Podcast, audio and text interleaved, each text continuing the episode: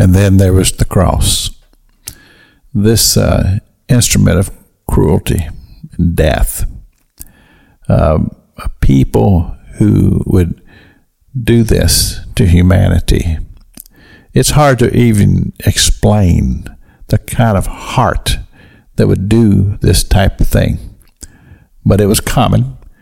And uh, as we read in the Gospels, we find that on either side of Jesus Christ were two thieves.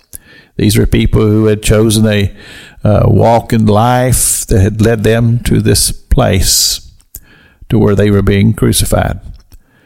Of course, in the middle, there was Jesus who had done no wrong. He was there because of a mock trial, lies that had been told. But he was there for a far greater purpose and that was uh, the redemption as a sacrificial lamb for the sins of all of humanity.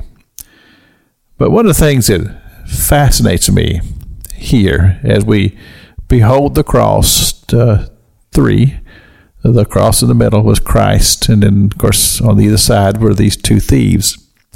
And of course, Jesus on the cross represents God. He represents the hope of all humanity. But on either side were these men who very much represented humanity. And the one who began to uh, take on the, his own cause, and he says to Jesus, he says, if you really are the Son of God, if you are who you say you are, or who these crowds say you are, then just call off the angels to just come on down off that cross.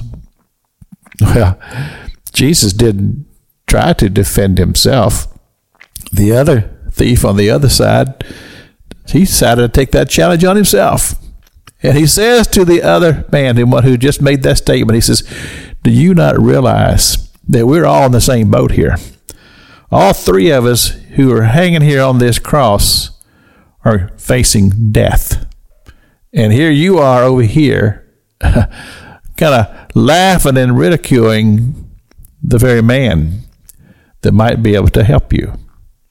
And uh, and then this this thief, he says to Jesus, he says, Jesus, can you remember me? And uh, that's when Jesus said, he says, uh, today, today you will be with me in paradise. And uh, this is just fascinating to me that here is Christ suffering on this cross, fixing to face death himself. And the last thing that he's doing here is he's leading someone to salvation. And church, if that don't speak to us, then nothing ever could. Because Christ himself said, uh, Go you to the world, preach the gospel, proclaim the gospel, win the lost. He said in the beginning of his ministry when he went to the synagogue after the wilderness experience and he read the scripture from Isaiah and it says, The Spirit of the Lord is upon me, and he has called me to minister to the poor, to the broken, to the sick and the suffering. And here, Jesus didn't pass up on the opportunity to bring somebody to a salvation experience. Church, that's a powerful message for the rest of us. This is Pastor Jack King with the gospel on the radio broadcast.